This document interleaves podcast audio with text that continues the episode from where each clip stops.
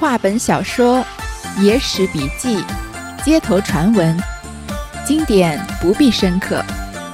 欢迎收听三弦儿的三言二拍，我们一起听听故事，聊聊人生。上一回啊，我们说了一个一个人命里没钱，攒了一辈子的积蓄啊，都要白白送人家的故事，最后连三两银子都拿不回去。可是这个出客拍案惊奇的故事呢，是说一个人走好运的故事。话说国朝成化年间，苏州府常州县昌门外有一人，姓文，名实，字若虚，生来心思慧巧，坐招便能，学招便会，琴棋书画，吹弹歌舞，件件粗通。幼年间，曾有人向他有巨万之富。他亦自恃才能，不十分去营求生产，坐吃山空，将祖上遗下千金家事，堪堪消下来。以后晓得家业有限，看见别人经商图利的，时常获利几倍，便也思量做些生意，却又摆做摆不着。一日见人说北京扇子好卖，他便合了一伙计，置办扇子起来。上等精面精巧的，先将礼物求了名人诗画，免不得是沈石田、文恒田、祝枝山，踏了几笔，便值上两数银子。中等的自有一样瞧人，一只手学写了这几家字画，也就哄得人过，将假当真的卖了。他自家也兀自做得来的。下等的无精无字画。将就卖几十钱，也有对合利钱，是看得见的。拣个日子装了仙儿，到了北京。岂知北京那年自交下来，日日淋雨不晴，并无一毫暑气，发誓甚迟。交秋早凉，虽不见及时，幸喜天色却晴。有庄潢子弟要买把苏做的扇子，袖中拢着摇摆。来买时，开箱一看，只得叫苦。原来北京历历却在七八月，更加日前雨湿之气，斗着扇上焦墨之性，弄做了个合而言之，揭不开了。用力揭开，东沾一层，西缺一片，但是有字有画值价钱者，一毫无用，只剩下只剩下等梅字白扇。是不坏的，能值几何？将就卖了，做盘费回家，本钱一空。平年做事大概如此，不但自己舍本，但是搭他作伴，连伙计也弄坏了。故此人起他一个浑名，叫做倒运汉。不数年，把个家事干圆洁净了，连妻子也不曾娶的，终日间靠着些东涂西抹。东挨西撞，也记不得甚事，但只是嘴头子周得来，会说会笑。朋友家喜欢他有趣，有耍去处少他不得，也只好趁口。不是作家的，况且他是大模大样过来的，帮闲行里又不十分入得对。有怜他的要见他做管教学，又有实诚人家嫌他是个杂本领。高不凑，低不就，打从帮闲的、处管的两项人见了他，也就做鬼脸，把倒运两字笑他，不在话下。成化年间，成化是明朝的一个年号，是第八位皇帝明宪宗朱见深的年号。我们所熟知的明朝著名的哲学家王守仁就生在成化八年。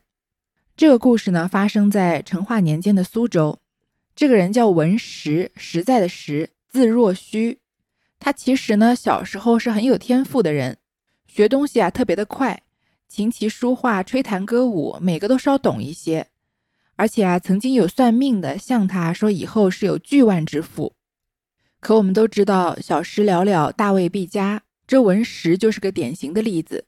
他因为仗着自己呢有一些才能，整个人呢就追求像我们现在说的躺平，不太努力。坐吃山空，祖上虽然留下一些积蓄啊，都已经被他挥霍光了，眼看着就要没钱了，他就想学别人经商赚钱。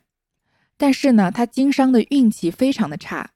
这个故事先举了一个例子，他差到什么程度呢？他听人说啊，在北京扇子比较畅销，他就合了一个伙计，开始置办扇子。买来的扇面呢，分成上中下三等，上等就找那些叫得出名号来的文人墨客帮他题画题字，像沈石田啊、文恒田啊、祝枝山啊。这个文恒田不知道是谁。沈石田和祝枝山都是明朝非常有名的画家和书法家。这些名人啊，收了他们商人的礼物，帮他们在扇子上面随便写几笔，这扇子的价钱啊，一下就摇身一变，翻好多倍。那中等的呢，也有一种乔人，这个乔就是乔木的乔，乔人本身是指无赖或者坏蛋的意思，这里也是指不怎么干正经事的人，他们就相当于是搞盗版嘛。模仿那些名家的字画，也能唬一唬不识货的人。而下等的呢，就卖一个白白的空空的扇面。这上中下三等的扇子啊，处理好之后呢，从苏州千里迢迢到了北京，准备去北京来卖。谁知道那年北京啊，入夏以来啊，每天都下雨，一直呢都没有暑气，所以也不能开市。扇子这个东西是夏天用的嘛？那如果天气一直不转凉，而且一直下雨，那谁会带着扇子在路上走来走去呢？所以这就耽误了生意了。等到快要到秋天的时候啊，天气又凉快的早，虽然呢已经不是用扇子的时候呢，幸好啊还天色还是晴朗的。有装潢子弟，这个装潢子弟就是喜欢装点门面的子弟，形容那些可能比较浮华在意外表的人。他们呢要专门买苏州做的扇子。放在袖里面大摇大摆的招摇过市，这样让别人知道啊，它是一个装饰的物品。等到真的真的有人来买的时候啊，这个文石开箱一看啊，只得叫苦。原来呢，北京的历历在七八月，这个第一个历是日历的历，第二个历啊是三点水右边加上一个珍惜的珍的右半边，这个历历啊就是长期下雨而潮湿发霉的情况。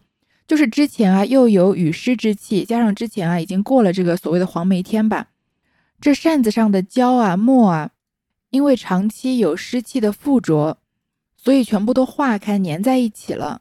那扇子平常不用的时候是折起来的吗？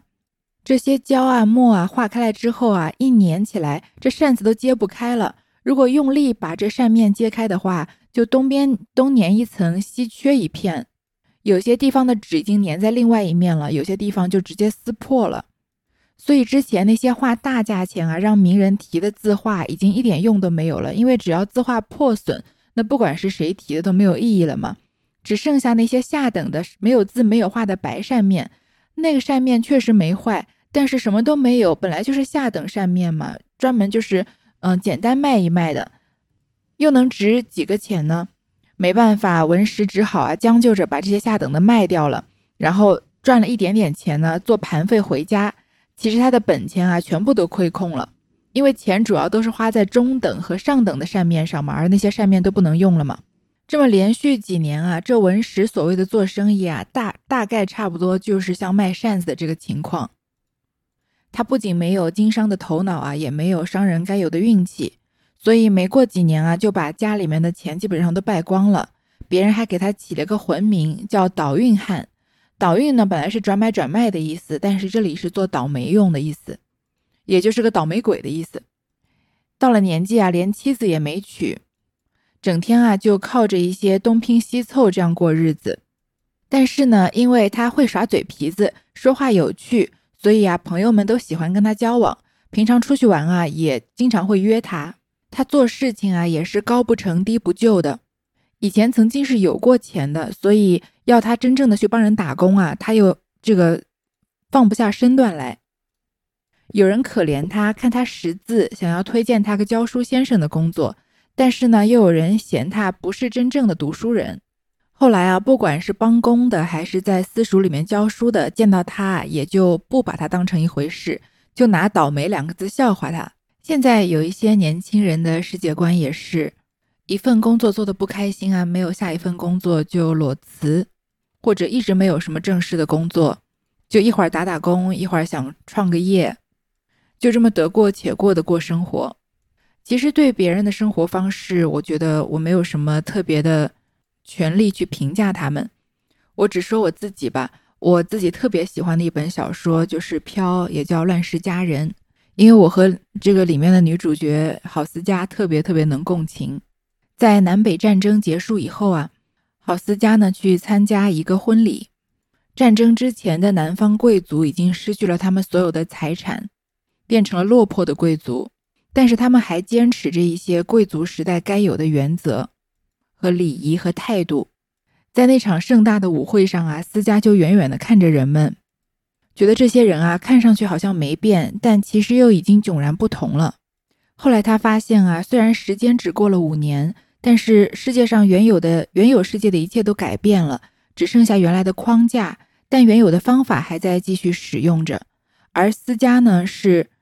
一个可以与时俱进的人，这些南方的这个贵族绅士啊，要紧紧地抓住旧时光里面他们最熟悉、最热爱的东西，从容的举止啊，礼仪礼貌，无拘无束的态度，男人对女人的保护这些。但是思嘉深深的知道啊，他与他们不同，他是什么事情都敢去做，都愿意去做的人。而这些南方的贵族啊，即使再落魄、再穷，也有很多事情是他们不愿意去做的，至死也不愿意去做。思嘉不能忽视生活，他觉得日子必须过下去。可是生活太残酷，太不友善了，所以他连用微笑来掩饰这苛刻的一面也办不到。而南方的贵族们啊，也看到了事实的真相，但是却可以一笑置之，不愿意直视他们，而继续啊假装无忧无虑地跳着舞。在美国啊，在疫情这两年疫情期间，因为有大批的工人被解雇。所以国家发放失业金，这些失业金啊，有时候比这些工人自己工作挣的钱还多。所以很多工人就选择不去工作，即使有工作机会，他们也不去工作，因为躺在家里啊，拿的钱更多一些。我之前也认识这样一个人，他被公司解雇之后啊，就有将近一年的时间没有工作。我就问他说啊，你为什么不去麦当劳这些地方打工呢？他就说啊，他因为之前的工作领的工资稍微高一些。所以政府按照他之前公司的，比如说百分之六十发放他的工资。那么如果他去麦当劳打工，除了一天要工作八小时以外，赚的钱可能还比政府发给他的失业金要少。所以他就选择不去工作。其实这些都听起来是很合理、很聪明的做法。但我看这些人就好像郝思嘉在那个盛大的舞会里面看着那些南方的贵族一样，我深深的感受到我和他们是不同的。这种不同，在我看来是只有性质的区别，没有好坏的区别。也许是因为我是在异乡，是个外国人的原因，所以比较没有安全感。我从很早以前刚开始工作的时候就知道，我是一个 会对生活低头的人。生活要是对我再残酷一点，我就给生活磕头。对我来说，没有工作的恐惧感可以压倒其他一切的感受。所以工作中呢，需要解决问题的时候，如果需要我道歉可以解决问题，我就道歉；如果需要我加班可以解决问题，我就加班；如果需要我强势一些能解决问题，我就会把强硬的一面拿出来。如果有一天真的到了走投无路的境界，希望不要有那么一天，那么我应该是不能忍受坐吃山空这样的行为。我是觉得只有一直工作才可能会有机会。如果好运气要光。光顾你，你至少也要走出家门去迎接它吧。但文石就不是这样，他可能是倒霉到尽头了。即使在家躺平啊，好运气来的时候，也真的是挡都挡不住。一日，有几个走海贩货的邻近，做头的无非是张大、李二、赵甲、钱乙一班人，共四十余人，合了伙降行。他晓得了，自家思忖道。一身落魄，生计皆无，便赴了他们航海，看看海外风光，也不枉人生一世。况且他们定是不缺我的，省得在家忧柴忧米的，也是快活。正计较间，恰好张大夺将来。原来这个张大名唤张承运，专一做海外生意，眼里认得奇珍异宝，又且秉性爽快。肯扶持好人，所以乡里起他一个浑名，叫张识货。文若虚见了，便把此意一一与他说了。张大道：“好，好，我们在海船里头不耐烦寂寞，若得兄去，在船中说说笑笑，有甚难过的日子？我们众兄弟料想多是喜欢的，只是一件，我们多有货物将去，兄并无所有，觉得空了一番往返也可惜了。待我们大家计较，多少凑些出来助你，将就置些东西去也好。文若虚便道：“谢后情，只怕没人如兄肯周全小弟。”张大道。且说说看，一径自去了，恰遇一个古木先生敲着报君之走将来。文若虚伸手顺袋里摸了一个钱，扯他一卦，问问财气看。先生道：“此卦非凡，有百十分财气，不是小可。”文若虚自想到：“我只要搭去海外耍耍，混过日子罢了。”哪里是我做得着的生意？要什么几注，就积住的来，能有多少？便直嫩的才搏动。这先生也是混账。只见张大愤愤走来，说道：“说着钱便无缘。这些人好笑，说到你去，无不喜欢；说到驻营，没一个则声。今我同两个好的弟兄。”拼凑得一两银子在此，也办不成甚活。凭你买些果子船里吃吧，口食之类是在我们身上。若虚称谢不尽，接了银子。张大先行道：“快些收拾，就要开船了。”若虚道：“我没甚收拾，随后就来。”手中拿了银子，看了又笑，笑了又看，道。指的甚货吗？信步走去，只见满街上切篮内盛着卖的，红如喷火，巨若悬星。脾胃君尚有余酸，双味酱不可多得。原书苏锦著家树，亦非李氏牵头奴。教广似曰南兄，比符亦云具体。这段啊，又让我想起《红楼梦》来了。在第二十四回，醉金刚轻财上义侠，吃女儿一怕惹相思的时候，就说啊，这个贾贾云想要买礼物贿赂王熙凤和贾琏两口子，给他安排工作，可是实在没有钱买这个礼物，去自己舅舅家借钱。这个舅舅啊，在他父亲死的时候，把他的家财侵占了。结果这个时候不但不借钱啊，还把贾云羞辱了一通。他在路上呢，又气又恨又无奈的时候啊。遇到了街坊邻居倪二，倪二呢，二话不说啊，就掏了一卷银子来借给贾云，而且跟他说啊，我就是个放账的，你是从来没有跟我张过口，不知道是不是你厌恶我是个泼皮，觉得我低了你的身份，还是你怕我难缠，利钱重啊？这个钱啊，我是不要利钱的，也不用文约，就直接等于是不打借条的把钱借给了贾云，最后贾云就用这个钱啊，改变了自己的命运。这文石或者文若虚呢，也遇到这样一个好人，也是街景之中啊有侠义心肠的人。文若虚呢，平时就和这些走海贩货的人啊走得比较近，就是出海去，在一个地方卖买了东西，在另外一个地方倒卖的。于是他想啊，不如我就跟着他们去航海，看看海外风光也好，而且啊，在船上这么多天啊，吃食也不用我自己筹划，这样想想也挺快活的。正计较间呢，其中一个叫张大的就走过来。张大是个很识货的人，所以他看中的东西啊，一般在海外销量都很好，所以别人也叫他张识货。文若虚见到他啊，就把自己的用意一一跟他说清楚。张大爷很高兴，因为前面说嘛，文若虚是个很会说话、给人找乐子的人，所以他说啊，你要是在我们的船上啊，那大家说说笑笑的，也不会这么无聊了。但是呢，他又想想啊。我们都是去拿货物去倒卖的嘛，但是你没有钱，就空着两手跟我们一番往返，一无所获的回来也可惜了。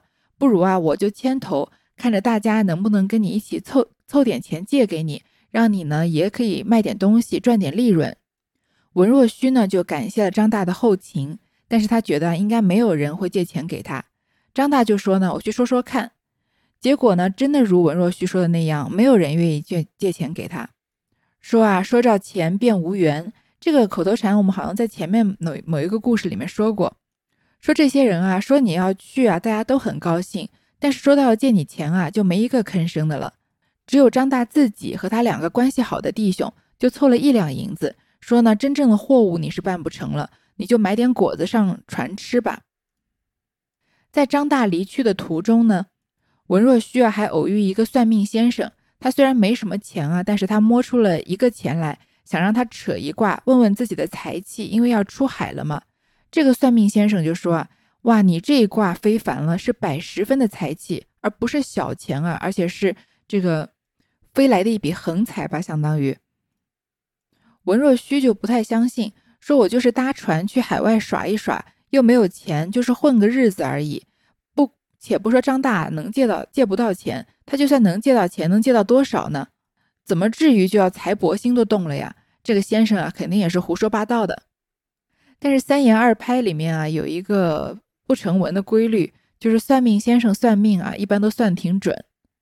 所以张大虽然没有钱啊，他在那儿路上闲晃，还没上船之前，也想说，那能买点什么呢？正好看到街上的人啊，都在卖一个东西，这什么东西呢？红如喷火，巨若悬星，红的好像有火要喷出来一样，个儿大的好像天上的星星一样。皮味均，上有余酸。这个东西的皮啊，还没有完全的皲裂，没有因为寒冷而这个裂开，还有一点微微的酸味。霜未降，不可多得，因为冬天还没有到，这个东西啊，还算是不可多得的。原书苏锦著家树，亦非李氏牵头奴。这是两个典故，都说的是一个东西。苏景祝家树呢，是出自《神仙传》的苏仙公。苏仙公啊，被召为仙人，得道飞升之前啊，对他的母亲说：“明年天下有疾疫，庭中的井水、沿边的橘树可以代养。井水一升，橘叶一枚，可以治疗一个人。就是他们家的井水加上加上橘叶啊，可以解决明年的这个瘟疫。”那李氏千头奴呢，是出自《三国志》。说这李恒啊，每遇治家，七折不听。后密遣客十人于武陵作宅，种柑橘千株。临死斥儿曰：“吴州吴州里有千头木奴。”这个典故啊，也是指代柑橘。千头奴呢，就是这个李恒所种的数千棵橘子树。就说这些街上卖的橘子啊。既和苏家苏景的祝家树不一样，也不是李氏的千头奴那样的橘子。较广四曰难兄，比福意云具体，和广橘比啊，好像比不上；和福橘比呢，倒也差不多。这首词告诉我们啊，街上这个时候到处在卖的就是橘子。乃是太湖中有一洞庭山，地暖土肥，与名广无异。所以广橘、福橘播名天下。洞庭有一样橘树，绝与它相似，颜色正同，香气亦同。只是初出时味略少作，后来熟了却也甜美，比福菊之价十分之一，名曰洞庭红。若须看见了，便思想道：我一两银子买得百斤有余。在船可以解渴，又可分送一二，达众人助我之意。买成，装上竹篓，故意闲的，并行李挑了下船。众人都拍手笑道：“文先生宝货来也。”文文若虚羞惭无地，只得吞声上船，再也不敢提起买菊的事。开得船来，渐渐出了海日。只见银涛卷雪，雪浪翻银；湍转则日月似金，浪动则星河如父。这词说啊，较广似曰难兄，比福亦云具体。那广和福又是什么呢？这就是广橘和福橘。广橘和福橘其实长都差不多，但是广橘稍微高级一点，它又叫黄果或者叫甜橙，因为多半是嫁接技术来栽培的。所以更加甜一些。那福橘呢，就是指福建生产的橘子，是也算是橘子里面的中上品了。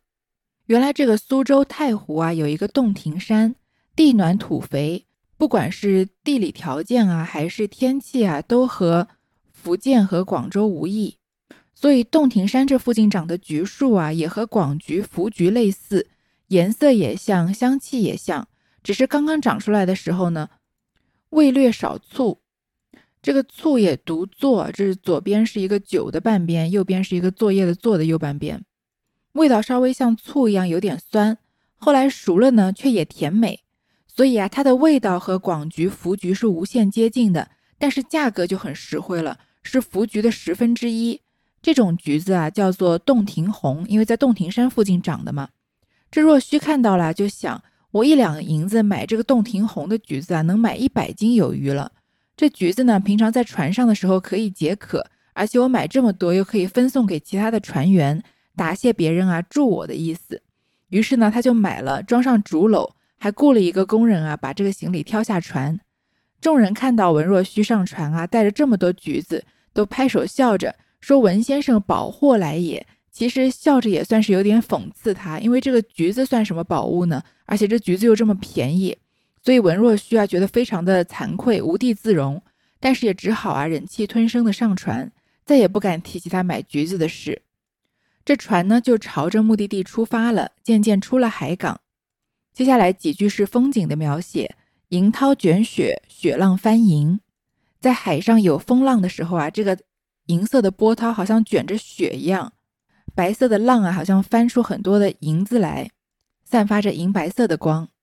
水流急的时候呢，湍转则日月似惊，好像日月都被惊动了一般；风浪动起来的时候呢，则星河如覆，好像要把星河啊都卷到这个风浪里面一样。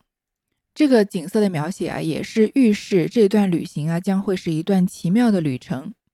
而文若虚随手买的一两银子买的这些这个洞庭红呢，这些橘子啊，也让这个倒运汉的这名号啊变成了转运汉了。那关于橘子的故事，我们就下一回再说。